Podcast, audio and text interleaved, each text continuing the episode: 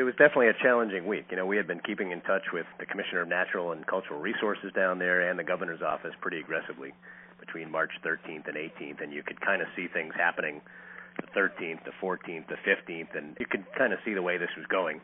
And eventually, the public health situation and the difficulty of maintaining proper social distancing, because that was new, uh, kind of made the decision to shut down the, the only real option. Uh, you know, everybody else had pretty much dropped their tools and run. Really, it kind of came to a head on the 18th when we had lines. They were well spread out, but there was a lot of stuff posted that went viral that made it look uh, a lot tighter than it actually was. So at that point, the governor had contacted each of the four ski areas and said, you know, uh, thank you for your solidarity, but it's time to hang up the spurs, so to speak. Welcome to the storm.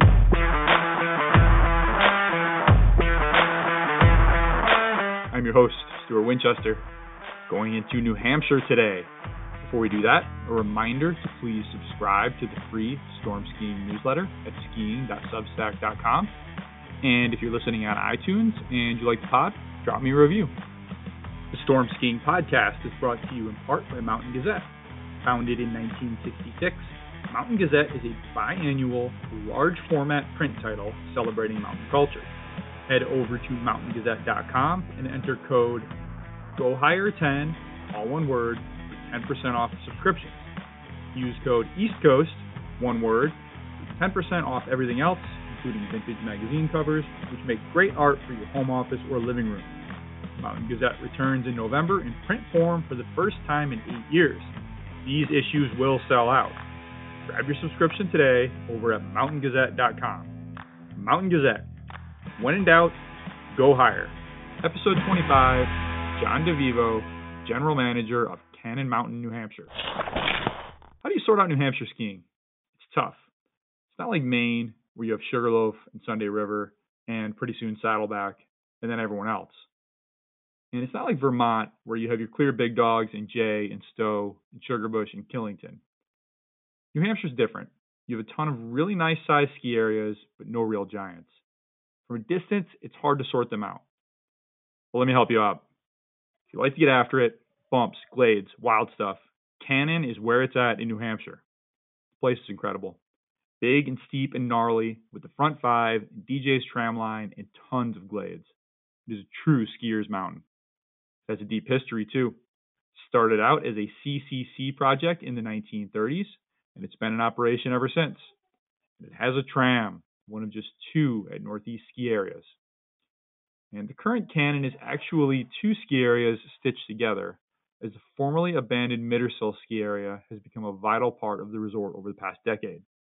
It is a big, interesting, important mountain, and the guy in charge of it all is going to talk to us all about it today. Let's go. My guest today is the general manager of Cannon Mountain, the only ski area run by the state of New Hampshire. With 97 trails and glades on a 2,180 foot vertical drop, Cannon is one of the largest ski areas in the state and the highest, with a summit of 4,080 feet. The site of the first aerial tramway in North America Cannon is one of the oldest ski areas in the Northeast, in continuous operation since 1938. John DeVivo is my guest. John, thank you so much for your time today. Well, thanks for having me, Stuart. So it's been a really long off season, John. How have you been holding up? Have you and your family stayed safe and healthy?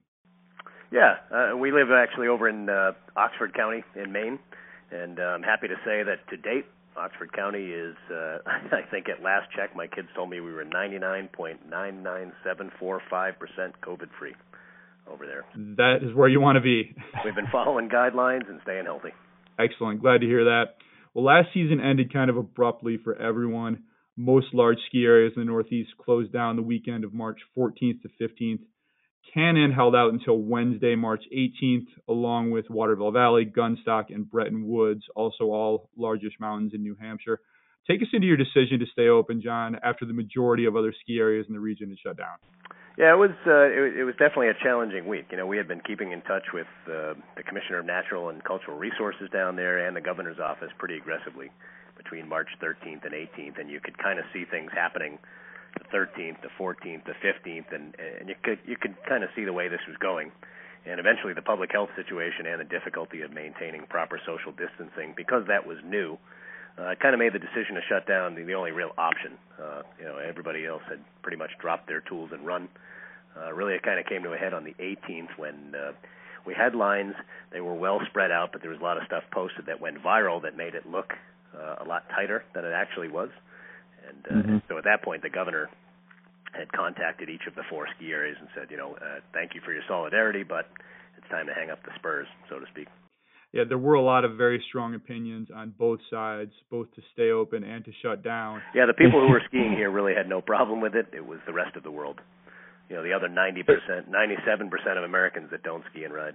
Did that become a distraction, John, or were you able to just focus on running the ski area, or, or did the did the social media and the media attention just become too much to the point where it was a distraction from running the ski area? No, you know, the the difficulty wasn't in running the area itself. Uh, realistically, we were meeting every afternoon and every in, and actually into the early evening every day to figure out, you know, what is tomorrow's plan? How much more can you trim? What's the day after that plan? You know, how much more can you realistically force people to keep their distance? Because again, that was new. Uh, we hadn't seen that mm-hmm. before. I think we did a great job with it, but eventually you know you can you can photoshop or you can make anything look a little bit different than it was and uh, when stuff went viral it gave the appearance that we really didn't care and that was the opposite of what was happening right and i think everyone has learned quite a bit in the intervening months including the difference between how it spreads indoors and outdoors also everyone is accustomed to wearing face masks now there's there's a lot of differences between now and then I, curious as as these other big mountains shut down did that cause a problem for you? Did people start to flood into Cannon? yeah, I would say that during those last four to five days, we had people showing up from all over the country, really.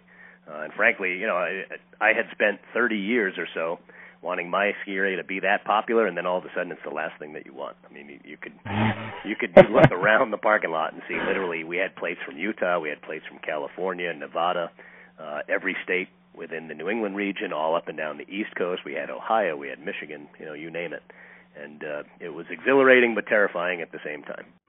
It was a scary time. What finally drove your decision to shut down? Uh, well, most bluntly, it was the call from the governor's office. Uh, you know, realistically, it was the fact that you know it, half of it was, of course, public safety and the fact that when nobody really quite knew what we were dealing with yet. Um, but you know, again, public perception is very important to us, and we don't want to be seen as uh, as an entity that's driving any lack of public safety. Um, you know, it was a little weird to shut the doors on March 18th and then have people skiing and skinning here until mid to late May, but you know, it is what it is. We all we could do was put out the message that uh, we didn't think it was super safe, and if you were going to travel up here and use the property because we are a state park, please do so safely and don't tax the local medical community. Did you have any input into the governor's decision? Uh, I'm going to say no on that one. Yeah, I, I did see some some pretty good videos uh, on social media of Cannon. I, I want to say into May. I, I don't remember if this is exactly right, but it seems to me like you had a little bit of fresh snow in May, and someone posted they skinned up and just took an, an amazing run down. We actually had more snow probably between the middle of March and the end of May than we had had between the end of November and up into uh, the middle of March. You know, we were joking around that whoever was around on the weekends was essentially watching the Southern New England Randonnée Championships every Saturday. yeah, I had uh, Karl Strand, Jim Sugarloaf on a week or two ago, and, and he said their their snowpack was just unbelievable. In the late season snow they got, he thinks they could have gone into mid May. Yep, yep. So it's been a long summer. You've had a lot of time to think this over, uh, a lot of time to talk to other folks, see what they're doing, a lot of time to see how are amusement parks, how are these other things handling this. Uh, how is skiing at Cannon going to look different for the 2020 to 21 ski season than it has in past years? Well, you know, our uh, for the most part, Cannon itself will still be Cannon. Uh, you're going to have scenery. You're going to have amazing views. You're going to have great people up here. You know, lesson capacities will be cut by at least a third to a half. Our coach-student ratios will change dramatically. Ski school ticketing, rentals, you know, those limited commodities will all go to an online-only, advanced-only sales model. Lodges will be set up at 50% capacity at most. Uh, and literally just chairs and tables only. No lockers, no shelves, no pegs, no cubbies, no hangers. Literally nothing but tables and chairs, really to enforce that capacity. And the reason for essentially gutting these buildings is so that you have enough room to host at 50% capacity. Uh, restaurants and pubs, of course, will follow the state's food and beverage guidance, and that seems to change daily and weekly sometimes. So our guys will continue to make adjustments there. Uh, but you know, from an outside perspective, Cannon is Cannon. We're going to make snow. We're going to patrol. We're going to teach kids how to ski. We're going to sell beer. You know, and, and realistically, we want to add some measure of normalcy in what's going to be a crazy winter. And how about on mountain capacity? Are you going to be selling walk up lift tickets? Are you going to have capacity limits on the mountains? Um, are, are, people going to be encouraged or required to buy tickets in advance? What are you thinking there for capacity on the mountain? As far as tickets go, uh, it'll be online only, advance sales only. Uh, if you happen to to roll in here on a day where there's ticket capacity and you can get on Wi-Fi in the parking lot, as people have been doing all summer, and go ahead and snatch that ticket up. Uh, so we'll basically take a, you know, our our formula is still a bit vague right now as we zero in and look at all of last year's numbers. But you know, we would take uh, a typical robust Saturday crowd of say 4,500. We'll cut that by 25%. Then we'll account for pass holder usage at 40 to 50%. We'll figure out, you know, is today a racing and training day? Is today an adaptive program day? What else have we got going on today? And then we'll come up with a, a, a number of saleable tickets, whether it's a thousand or fifteen hundred or what have you. You know, we're not concerned about the people outside when it comes to space. It's the indoor capacities, as I'm sure you've been hearing. Mm-hmm. And, and so you will have a limit on the number of day tickets that you'll sell. Yeah, uh, you know, we're we actually uh, we've got a very robust guidance document that we've drafted and have been sitting on for quite a while. We also worked through Ski New Hampshire, NSAA, et cetera, the governor's opening task force and whatnot. So that was just released uh, from a state perspective last week. We're blowing the dust off of our document. We'll be putting that out uh, on every media that we have available to us probably this week, uh, which offers a lot more details. You know, the phone's been ringing, and we've been asking folks to be a little bit patient as we wait for the state guidance to come out, do a little tweaking. I mean, we had a direct line uh, of involvement with that, so we know what's coming down the pike. And then every ski area in New Hampshire will kind of tweak that to their own operation. Um, so we'll be putting that out probably this week, I would say. So part of those state of New Hampshire guidelines, the the line everyone keeps calling out is if, if someone shows up with a runny nose, they'll be asked to leave. Uh, do you, do you think that's enforceable? Uh, I think it's pretty easy uh, to go and talk to somebody for 12 seconds and, and not have a runny nose, if you know what I mean. right. you know, and, and what do you leave that one there? You know, we're looking for general and overall health. You know, the idea that uh, I, I originally saw every single skier, you know, walking up to the window must be asked the six questions and and whatnot. And uh, I think what you're going to end up seeing is that there's information out there for everyone to see and absorb. And you know, people have to be realistic about their own health and the, the health and safety of everyone around them. Um, I, I'm trying to fathom asking, you know, 3,500 people the same six questions and getting them on the chairlift by noon. I'm not sure that's possible. But People do need to be responsible and take some responsibility. I, I think one of the things that skiers are concerned about is because all tickets will be sold online in advance. What happens if they're sick? Will they get a credit? Yeah, they'll or have credit. Yeah, just... they'll have credit and refund options, of course. Um, you know, they will have to go ahead and rebook, and there is, you know, there's a certain amount of hassle to that, and we we anticipate that and we appreciate that, and you know we're all going to kind of go through this learning curve together with that stuff. I don't get the sense that you're literally going to have every Saturday booked from you know November 29th all the way through uh, you know April 13th or 14th or whatever it happens to be. There's going to be some time. You know, we're all going to learn right. about this stuff as we go. Yeah, and I'd imagine it'll change quite a bit. Even Vail, when they put out the reservation system, they're like, "Look, we're starting big. Just because we want to cover everything, but this could go away. Right. Well, and I think uh, for the most part here in New Hampshire, most ski areas are planning on starting a bit smaller in terms of ticket sales and whatnot. I mean, we would here at Cannon, we would prefer to grow into a system rather than come out guns blazing and have way too many people here on the first couple of weekends. You know, that's not going to work for anybody, and it's certainly not going to work for us, and it's going to shed a poor light on New Hampshire skiing. So We'd have we'd rather have a model that we can grow into comfortably instead of hitting the brakes. Right. Well, it sounds like you've been hard at work in that all summer. Uh, one, I think the biggest operational question that a lot of folks will have, at least the, your regular skiers, is will the tram run? Uh, Jay Peak has said that they will run theirs uh, at limited capacity. They have not yet determined what limited capacity means. Uh, how are you approaching the operation of the tram, John? Well, right now, uh, you know, we haven't run the tram since the middle of March. Uh, that's been a big revenue hit, and we can talk about that in a little bit. You know, right now the tram is probably, I would say, unlikely to operate during the first half of the ski season, but everything's being looked at daily, weekly, monthly. I mean, that could change pretty rapidly if there's a sudden, you know, downturn in this public health image uh, issue or whatnot. But I mean, let's face it, that's not a very big space, and I've got to be comfortable in asking my guys. I look there over at Jimbo Snyder and say, look, every 15 to 18 minutes I want you to travel with a whole bunch of people that you don't know very well, risk exposure inside a small room that has two windows. I mean, you can't run with the doors open. Uh, you know, right now that's not an easy call for me to make. So we're we're on hold for sure at this point. Uh, everybody's going to be masked, and I, I understand all that. And you know, we're looking at public transit guidance. We're looking at uh, obviously gondola guidance and and that kind of thing. And you know, we we may morph into that. Uh, it could be that we open it up a little earlier, but it's weekends only. You know, it, it's going to be an operational decision. But for right now, the tram is definitively on hold. I think a big factor here, John, and, and you can correct me if I'm wrong here. I, I think one thing you have going for you is you do have redundancy to the top, right? You can take Peabody to Cannonball. As long as those lifts are working, people can still get there. They can ski that terrain. It might take them a little longer to get there, and there might be a little bit more of a wait on the lines, but you're not cutting off terrain here.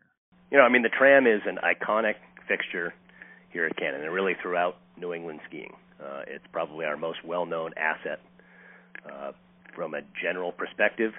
But again, we do have other ways of reaching the top. We do have 10 other aerial lifts, and we're going to get you there one way or the other. You know, it's uh, it's funny. It's it's kind of ironic that you're really only transporting 420 to 450 people per hour to the summit, mm-hmm. whereas the Cannonball Quad moves about 1,400 people. So if you lose the Cannonball Quad, you're feeling it at the tram. If you lose the tram, everything else just absorbs that between Zoomer and Peabody and uh, the Cannonball Quad. Yeah, I, I think it's like you said. It's just this iconic thing. It's the first thing you think of when you think of Cannon is the tram. So it's it's it's a big optics thing for you. Yep. Uh, any special plans for limiting capacity on your other chairlifts?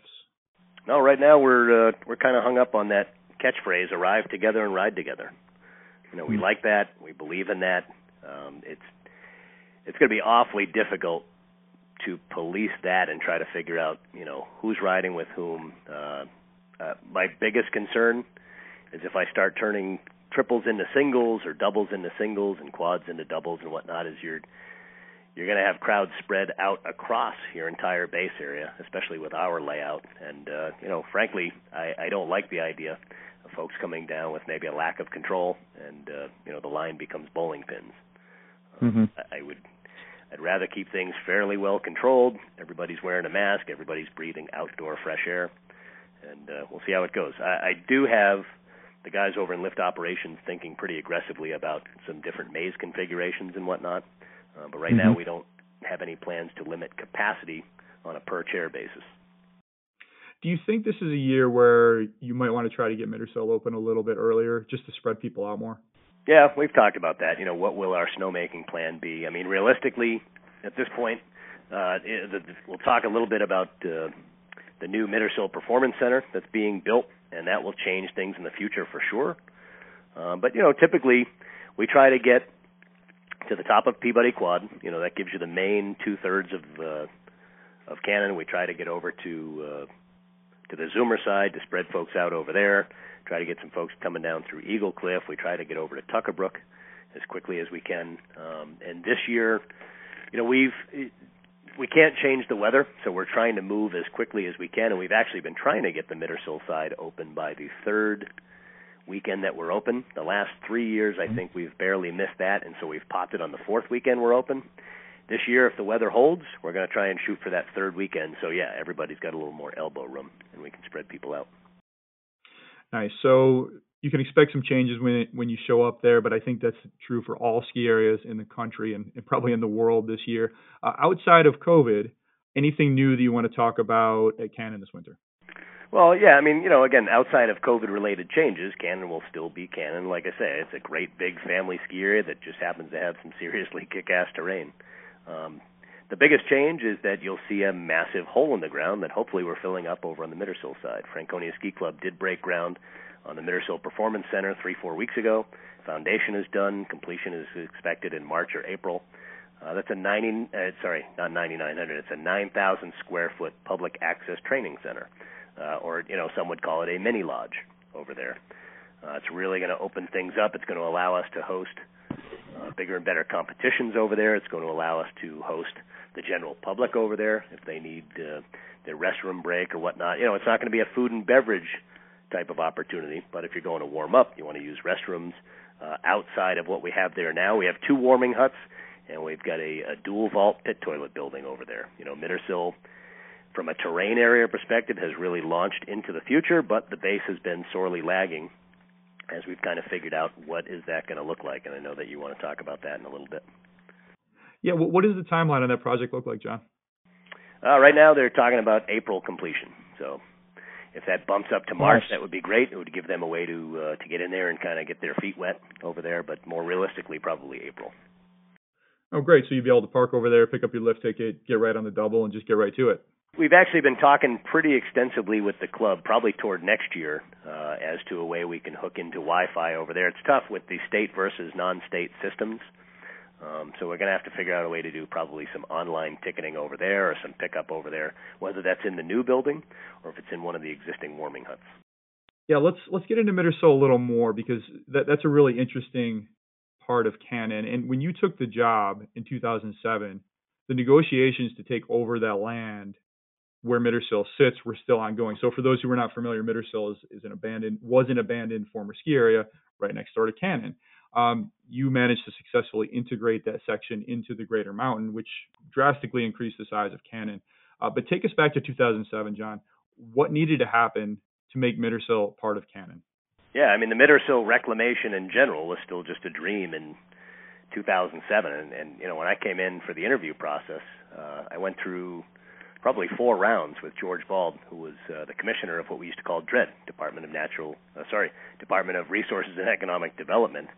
Um, and George said, you know, we've got a plan for Mittersill, sort of a reclamation and a rebuild, but uh, it's going to take some teamwork. Uh, but really, four people made that land exchange happen. So what happened was we took over uh, the top third of the Mittersill terrain area, which was owned by the feds, White Mountain National Forest. Uh, and in exchange, we actually gave up as an entity. We gave up Sentinel Mountain State Forest down in Piermont. So it was 244 acres for them, including a small part of the Appalachian Trail, and it was a 100 acre parcel at the top of Mittersill for us. No money, just land.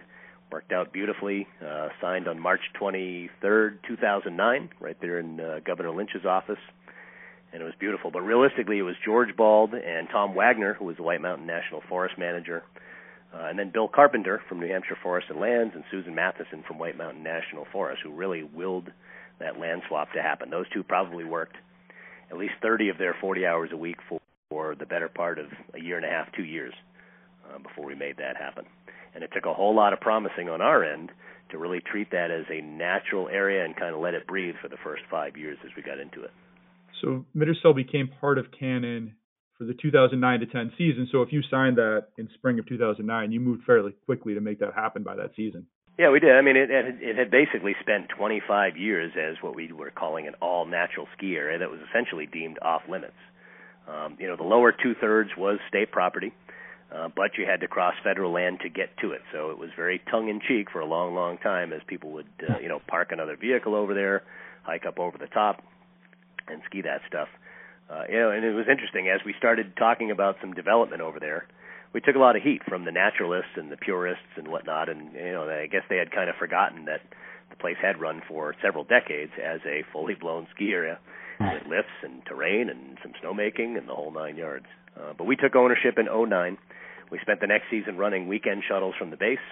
We funded and built the lift for opening in 2011. Uh, we, and that was a fantastic snow year, 2011. We had almost 300 inches uh, and it ran for 71 days as a natural snow uh, lift and terrain area. We had always said we would hold off for four to five years on development over there, uh, but of course it made sense to partner with Franconia Ski Club on the terrain, the snowmaking, the lift project from 2012 to 16 because it gave the general public a fantastic improvement at really no extra cost to them whatsoever. You know, uh, like I say, we were never going to leave that area undeveloped forever. That would be like finding a diamond and never polishing it. You know, so now it's 50% natural, 50% developed. Two new lifts, two new world-class racing slopes that double as fantastic skiing slopes. I mean, it's really the best of both worlds. So the racing slope that's there now, did that replace something that was on the main part of Cannon Mountain before? Uh, well, yes and no. I mean, it, it Baron's Run, uh, which is a true 5,000 footer, that is rated and homologated for up to a fifth level Super G at this point. In fact, we hosted the National Junior Super G Championships uh, the winter before last. We've hosted the uh, Eastern High School Championships over there. We hosted the NCAAs over there uh, back in 2017. And realistically, on the Cannon side, it was a combination of uh, of several different trails. You know, on Gary's over on the front, we used to host uh, some high quality slalom events, but then for giant slalom, it was always on. Uh, you know, you had to come on uh, Lower Ravine and down through Turnpike. And once you get over to Mittersill and, and realize what a true epic racing slope was, uh, that really raised some eyebrows. And, and how was the reaction to that? We're, we're, how strong was the Keep Mittersill Natural faction compared to the Hey, let's build something really special here faction?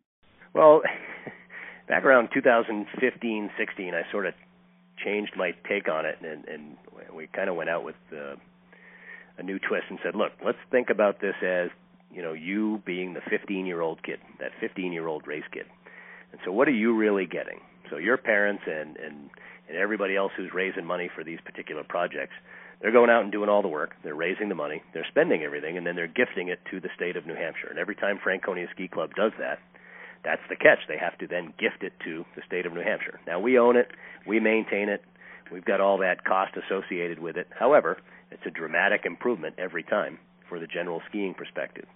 And so back then, when the Mittersill Reclamation Project really kicked in, we said, all right, so Charlie, the 15 year old, he's going to get access to Baron's Run, uh, probably our greatest run here at Cannon, about 10% of the time. And you're going to get it 90% of the time with no extra cost.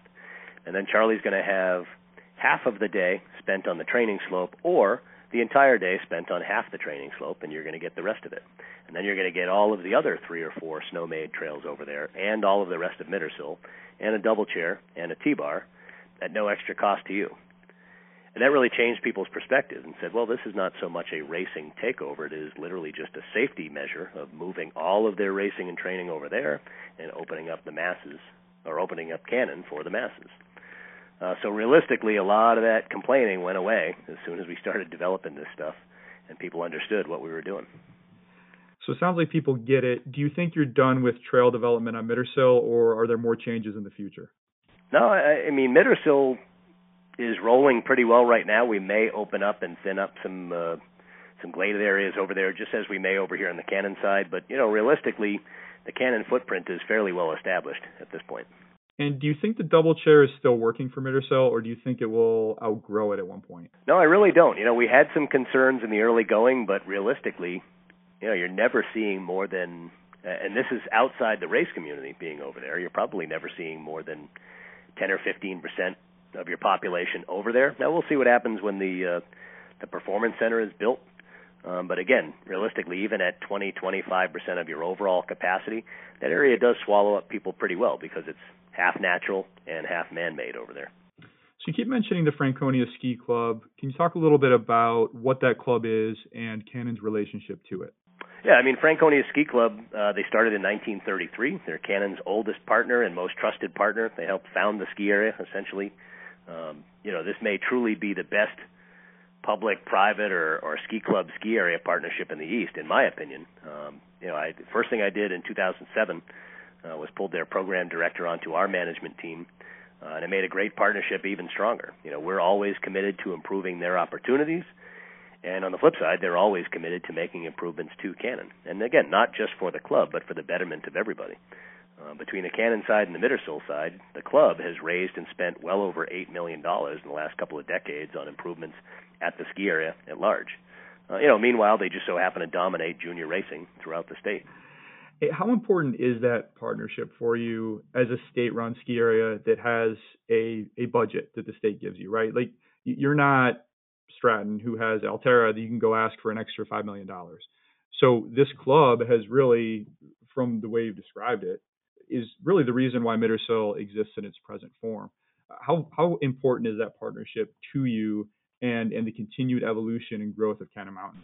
Yeah, you know, on the Mittersill side, uh, they've been huge. Of course, we, being the state, we spent the first three and a half million to do the general clearing over at Mittersill, uh, pull the old double chair out, pull the old T-bar out, put the new double chair in, and uh, you know, we had joked at the time it's it's the most expensive double chair uh, in the history of mankind. But people forgot that a lot of that was re-engineering, pulling the old one out, uh, doing demolition, prepping, and, and whatnot. So it wasn't literally just the lift itself. Um, but if you look back a ways, you know the the club was heavily involved in snowmaking uh, over on the front five and through the Banshees, uh, which expanded that for everybody's general use.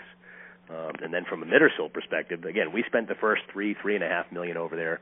They came in with a, just over a four million dollar snowmaking, terrain, and lift project uh, over there with the T-bar. Uh, again, two primary race routes and three other routes that we make snow on. Um, the terrain project itself, all of the snowmaking over there, uh, which also included a second dam over at uh, Echo Lake, which more easily allowed us to control water flow over there and keep water flowing downstream to protect the fishery down there. Um, and also included in the early days when we needed more air, uh, it also included 9,000 uh, cubic feet per minute compressor as part of that project. You know, so there's that's four to five million that they had invested, and now we're talking about uh, about another 2.8 million, maybe three million dollars on the Mittersill Performance Center. You know, so their commitment to Cannon, I believe, is unparalleled, uh, at least anywhere here in the East and the passion that they have is is the same passion that we have. We all want Cannon to be better. I want to go back to that double chair for a moment and what you said about it being the most expensive double chair ever. Can you talk a little bit more about what were the engineering challenges that you faced? Because there there was an existing lift there, as you said, and you, and you tore it out. What was what were some of the complexities in that project uh, that made it such an expensive thing to bring online? Well, like I say, I think uh, the original demolition and removal uh, played a big part. You know, there was some re-engineering and, and some recontouring with stuff. Uh, it wasn't super extensive. Um, you know, the the first part of the project was taking a look and seeing if any of that stuff could be reused, and, and we found out pretty quickly uh, that it couldn't. But I remember on my first day here back in 2007, climbing a couple towers and spinning those sheave wheels, and they spun like they had just come off the factory floor and hadn't been used in some 25 years or so.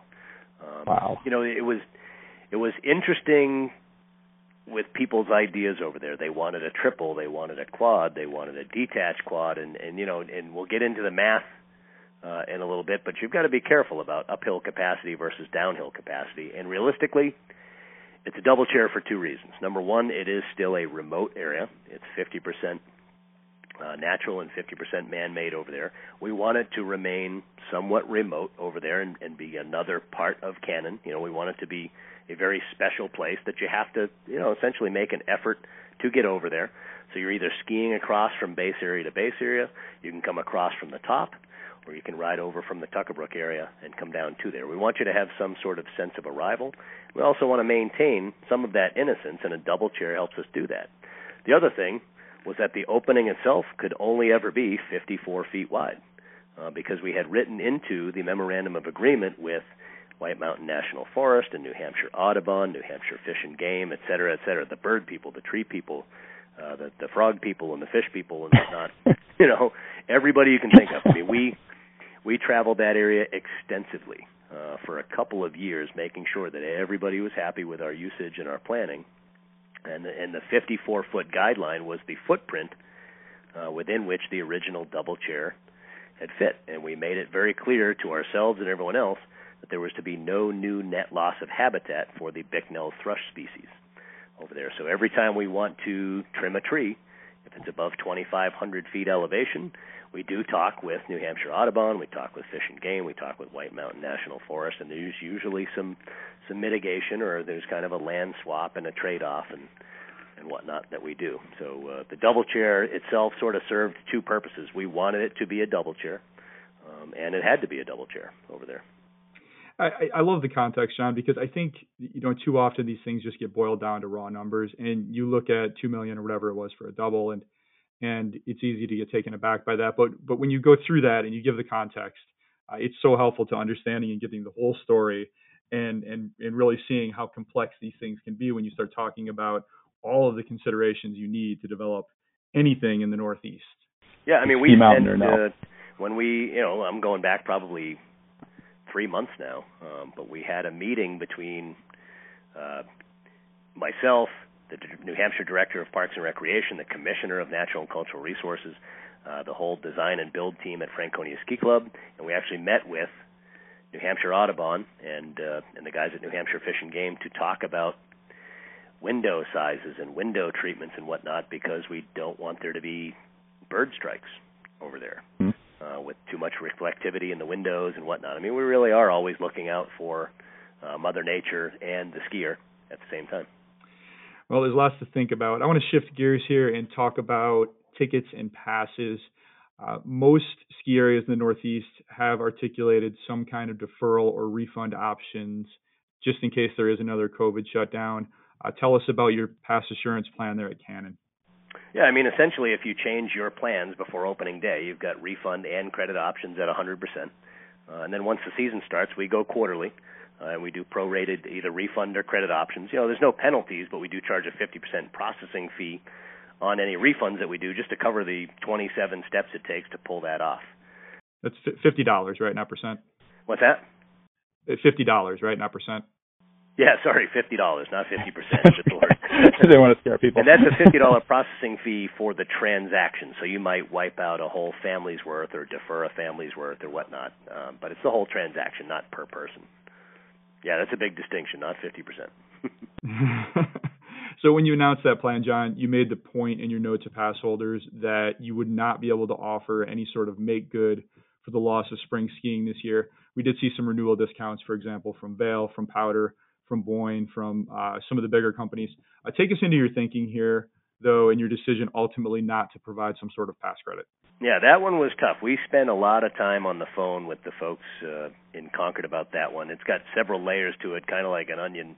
Uh, you know, we don't have a gigantic pile of money like the Giants do, and uh, so the idea of an 18% payback never even crossed our minds. Frankly, you know, we just don't have it.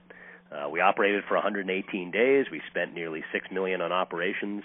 You know, we put on a hell of a product.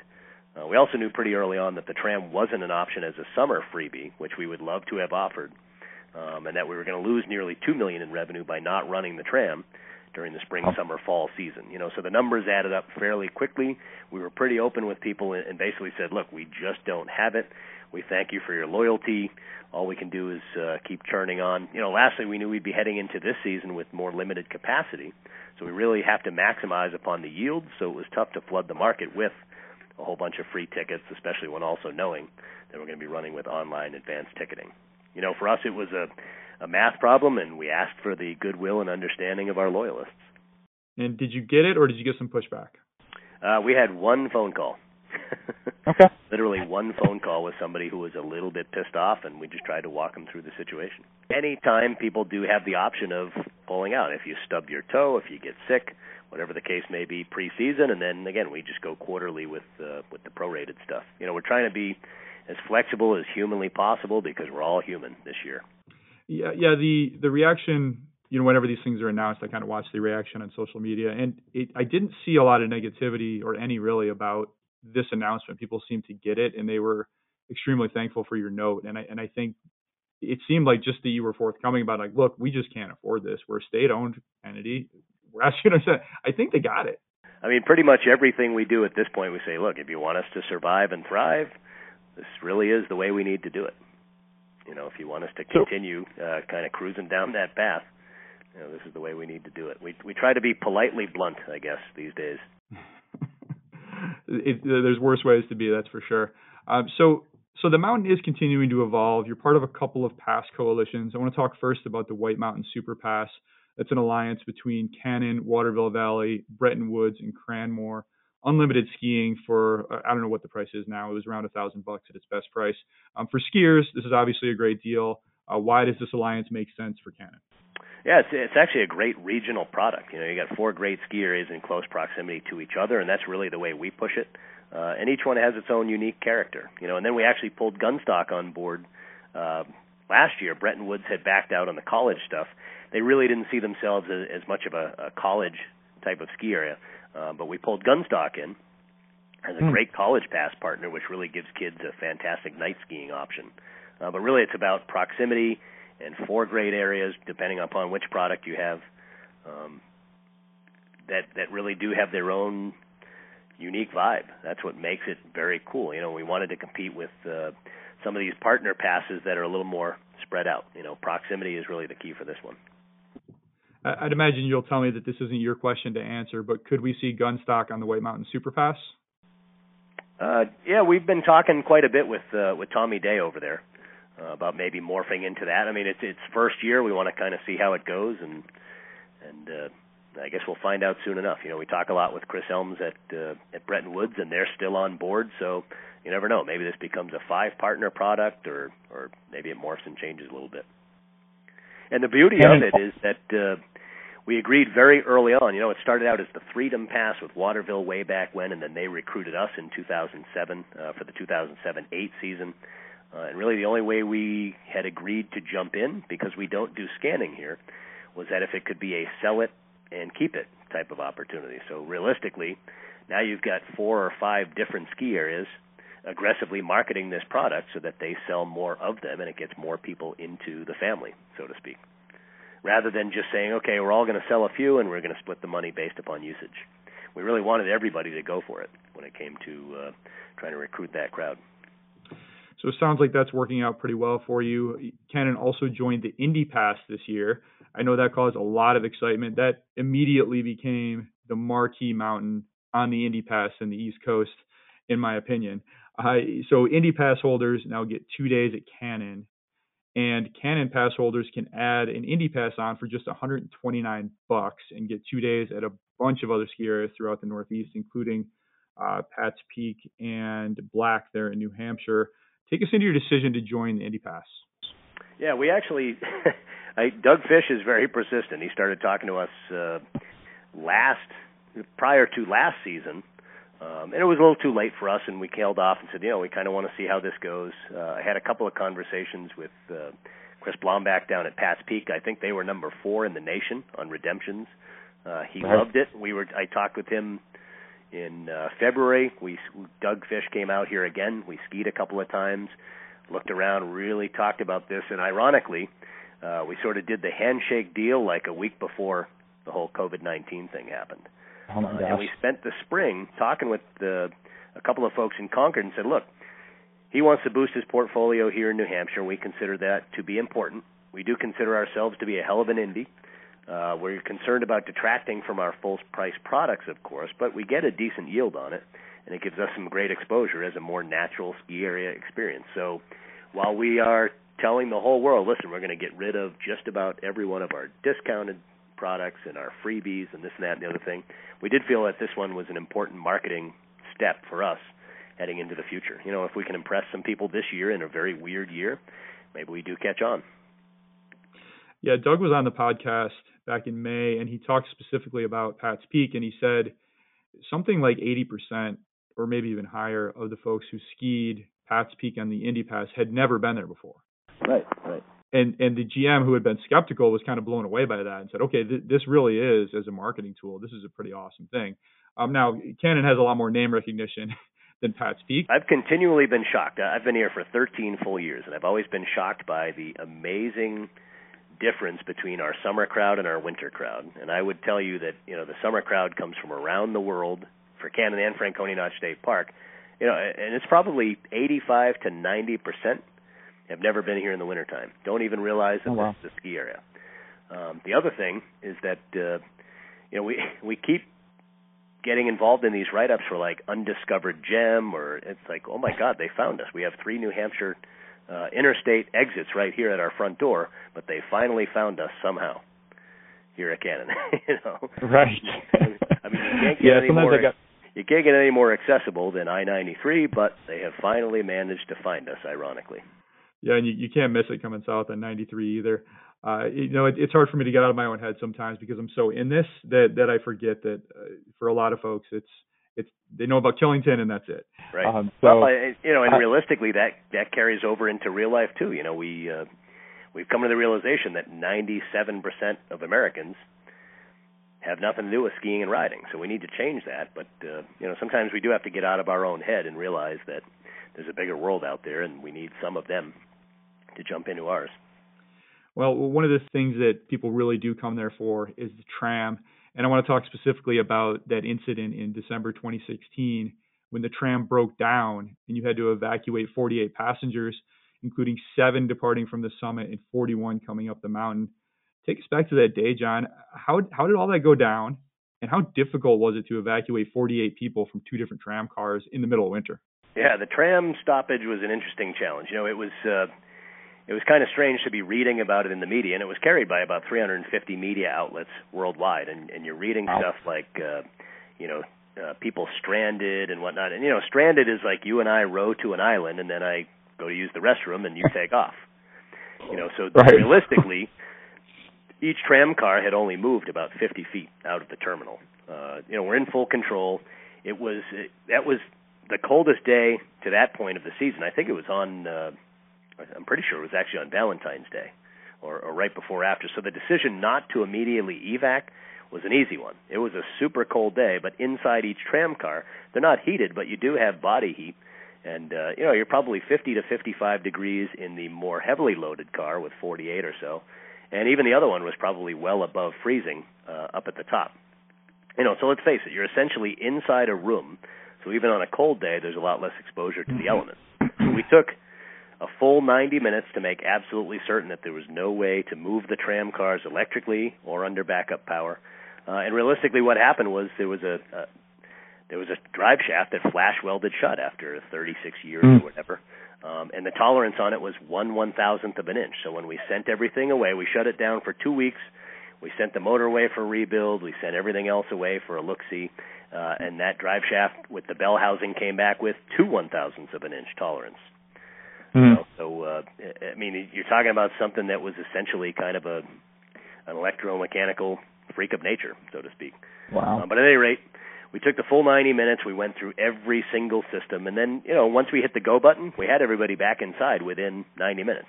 We had fed them all, warmed them up, gave them some swag, comped their tickets. Uh, we were fortunate again in that each tram car was only about 50 feet off the uh, not off the ground, but out of the top and bottom terminals. You're not way up above the terrain. Nobody was freaking out. Um, as far as the training goes, you know, we appoint an incident commander, we have a communications chief, and we run the evac and keep the radio lines clean. You know, there are only, as far as outside communication, there are only two people who ever speak on Cannon's behalf, and that's myself and the director of sales and marketing. You know, so we're always in sync on the message. Uh, things came through fairly clearly that we had performed well and, and kept people warm and made them happy. But you know, it's certainly an interesting day, uh, and we we've had no problems since, and we hadn't had any problems before. You know, it was one of those, and it happened uh, right at about three o'clock or three ten when we were running our daily snow plan. So we literally have the entire ops team in one room already, which made it very smooth. You know, again, what do they say? Uh, ten uh, percent luck and ninety percent reaction, or vice versa. Yeah.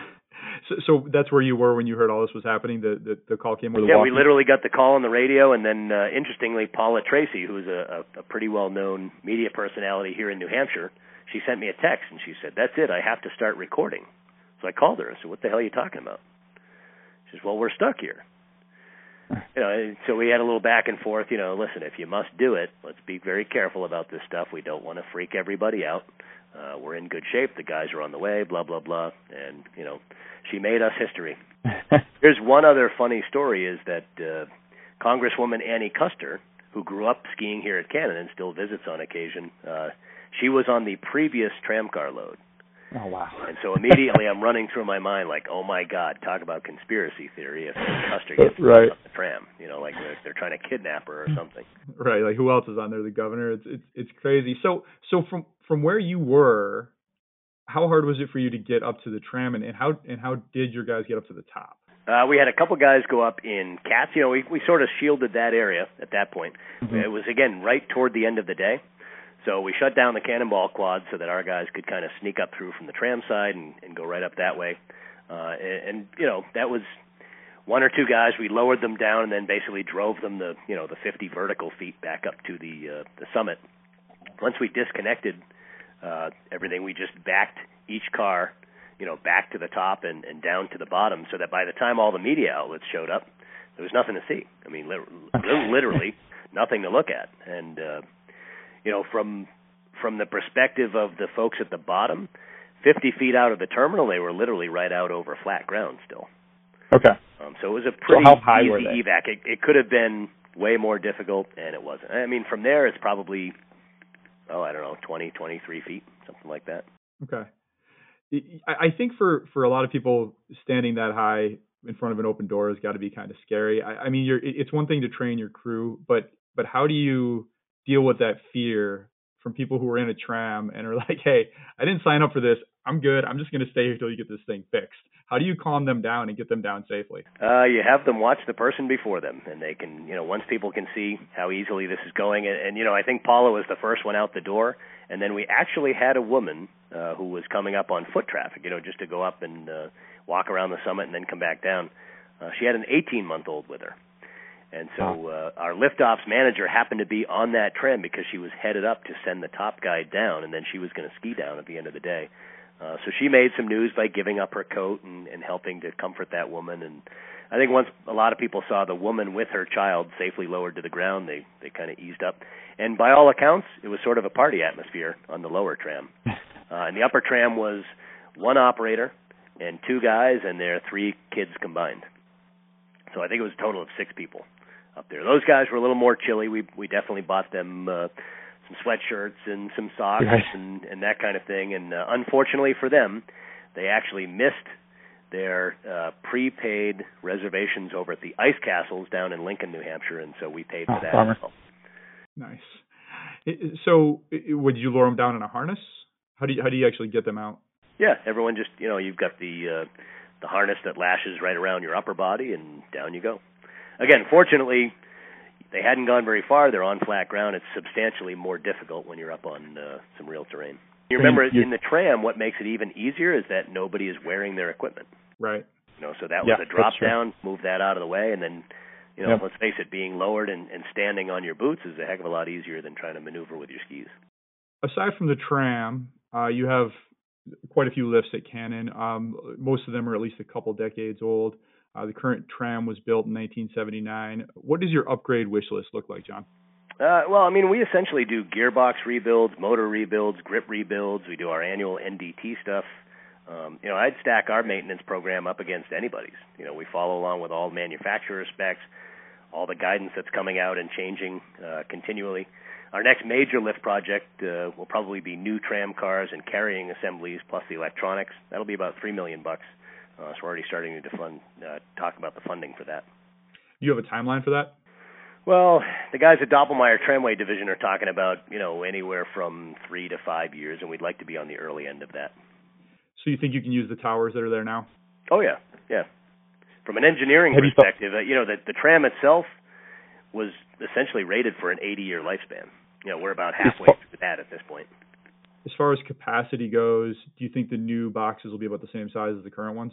Yeah, I'd be surprised if they change a whole lot. I mean, realistically, you've got like, uh, you know, Jay Peak is 60. We're rated for 70. And these are winter. You know, they're 60. We're 70. You know, the giant ones. Uh, I've been out at Snowbird. I know theirs is 120, um, and I don't see that. You know, you're going to want to run with essentially that same type of rating. You know, realistically, the tram is not overloaded a whole lot, and I don't mean overloaded by. Uh, by capacity or whatnot. But you know, generally speaking, even on the busiest weekends, the most robust weekends, uh, typically Saturdays, and there are probably three or four of them per year, you might have to wait two or three tram rides before you're able to load. Uh, it's pretty rare. Yeah, I've- I've never- I've never had a bad wait over there. Yeah, uh, you know, uh, realistically, I probably ride the tram once per day when it's open. I'm more of an Mhm. open air guy. I mean, I don't really like taking my stuff off and, and doing it. I do it for the experience of doing it and being able to see people Right. and, and chat for a little bit. Right. Uh, anywhere on the mountain you don't have a lift that you would like to put one? I'm going to say no. You know, I mean, we we realistically, you know, we're we're pretty we're in pretty good shape when it comes to, um, you know where they are, how they're spread out. I mean, you really have to be careful with your uphill capacity versus your downhill capacity. Um, you know, when you when you start adding too much, I mean, I spent a year at Attitash, and they've got uh, that really long triple that goes to the summit, Mhm. and even American Skiing Company at the time was talking about, you know, we want to replace that with a detached quad and, and whatnot. And we started doing the math, and again, it always comes down to the math. And in the same amount of time, we were going to dump 12 times more people onto three trails up at the summit for that. So that quickly kind of went out the window. And here at Cannon, I feel like we've got a really very good uh, consistency when it comes to uphill capacity versus downhill or on slope capacity. I mean, let's face it, as a skier, personally, I would rather spend more time in the air and more time on the slopes than I would at the base area, but I'm not worried about overcrowding in the base area. I'm a lot more worried about crowding up there on the hill. Um, and so, you know, you, you it, it's a tough mix because you want to have an empty base area, but you don't want to have a an over full mountain while you're at it. Uh, and as far as adding stuff, I mean, really, there was some early talk about maybe doing something up and over the saddle to get from Cannon over to Mittersill, but let's face it, that's part of the beauty of doing it is the ability to hike up and over the saddle. I mean, you know, it's it's realistically only a four or five minute hike once you've stopped skiing down through there, um, and that's part of it. I mean, you have to go and hike the saddle. It's part of being at. Yep. Every single person that's here is one of my guests, uh, or if they're a, a VIP or media type or whatever, you know that we're going up and over the saddle. You know, it's that one little western piece that we have, or, or kind of like uh, you know over at Sugarloaf now, where they have Brackett Basin and Burnt Mountain over Mhm. there. I did that. Yep. So cool to be able to just Yep. kind of hike and get away and say, you know what, just follow this down. You're going to hit a brook bed and you're going to get back. You know, you're not going to get Right. lost. Just go and have some fun. But you have to be able to do that stuff. Um, but again, so other other lifts up, and actually with the Mittersill thing, um, we were already trapped uh, in the no new net loss of habitat thing anyway. Um, so for two reasons, you know, that was a, a no go for sure. So it sounds like you're pretty happy with the lift network. Uh, one of the things that you've done since arriving is is really subtly and over time built out Cannon's Glade network. Uh, are there plans to keep building out this network? And if so, can you give us any hints on which areas of the mountain you may be considering cutting those?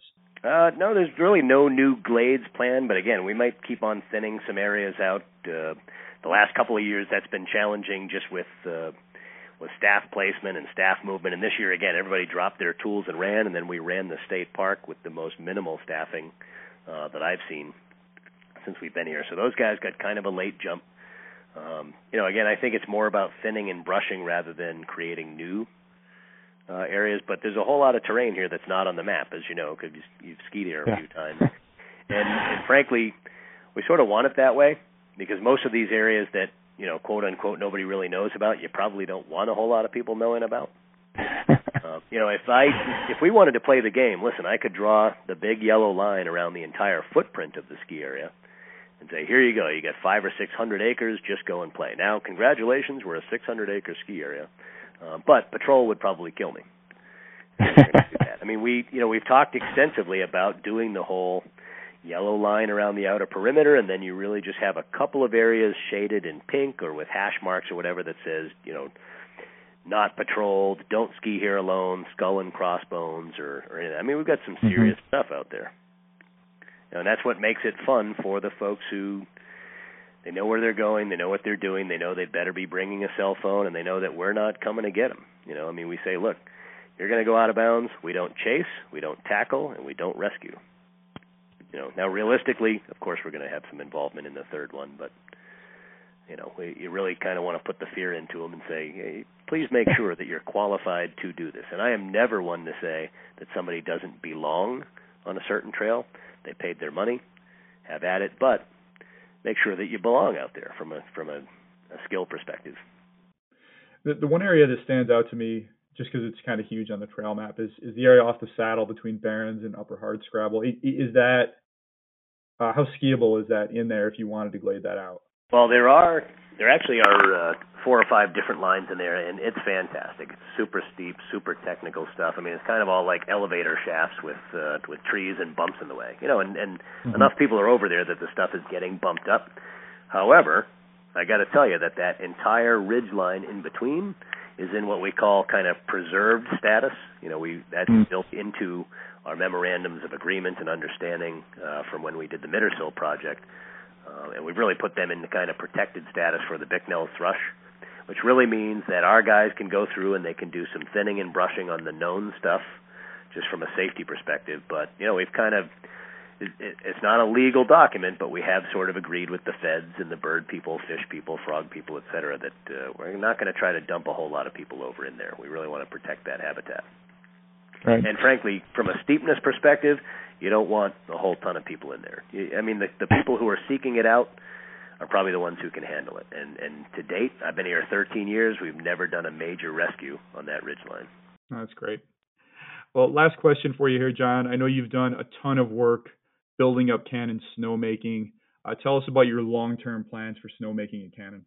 Yeah, I mean, in 2007 when I got here, we were pushing about 3,000 gallons per minute at maximum capacity. It was really more, more hovering around 28.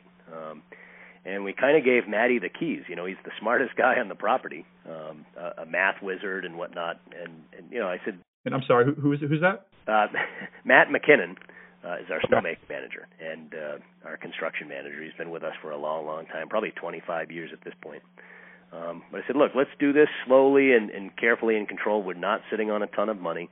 So what makes the most sense? And you know, early on, as with everybody, uh, it was really a quest to get more air. Uh, and then when it, once everything switched to low energy, now you're really you're starving for more water. You know, so we would move about 3,000 gallons per minute you know, picture 3,000 basketballs essentially, uh, and that would take 27,000 cubic feet per minute uh, of air. Now we're pushing nearly 5,000 and sometimes a hair over 5,000 gallons per minute, but we're using far less than half of that capacity, maybe 12,000 CFM at most, most of the time. Sometimes we're down around 9,000 or even 6,000 if it's a, a, uh, a nice, sweet, cold day, you know, 10 degrees, 0 degrees, low humidity. So we've essentially in in really 10 years or so, the last 10 years, we've added 60% or 66% more water, but we're using less than 40% of that air. Uh, so we're basically mm-hmm. making a hell of a lot more snow at a lot lower cost. And the beauty is that we've shrunk our environmental footprint by at least half. Long-term snowmaking plan, you know, we're we're always going to try to push more water.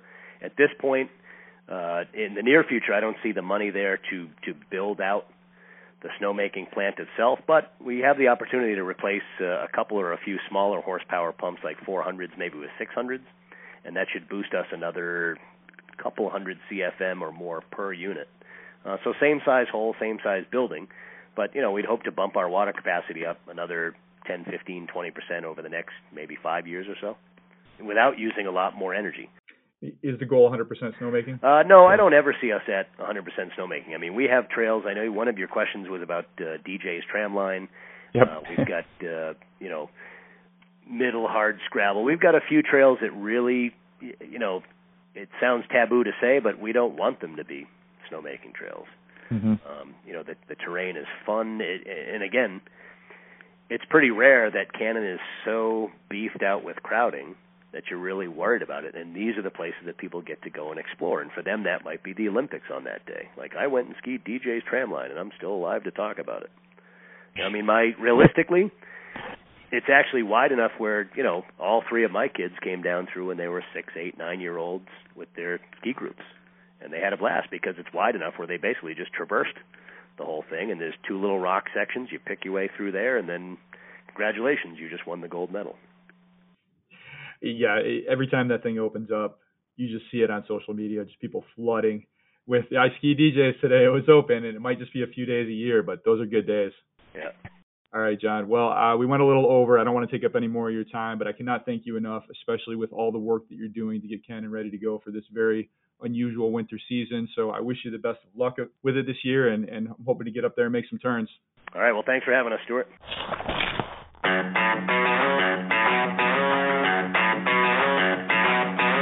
That's John DeVivo, General Manager of Cannon Mountain, New Hampshire. Grab your Indy Pass and get up there this winter. If you haven't been, you're going to leave wondering what took you so long. It is truly a great ski area. Thank you very much for sharing that with us, John, and thank you all for listening. Next up, I have a legend of Northeast skiing. Brian Fairbank, chairman of the Fairbank Group and recent inductee into the National Ski and Snowboard Hall of Fame. Fairbank Group owns Jiminy Peak in Cranmore and of Bromley. And Brian has had a really amazing career in the ski industry. Look out for that one very soon. In the meantime, please subscribe to the free Storm Skiing newsletter at skiing.substack.com and leave the podcast a review on iTunes. Stay well, stay safe. Thanks to Winchester, talk to you again very soon. The Storm Skiing Podcast is a Quicksilver Films production.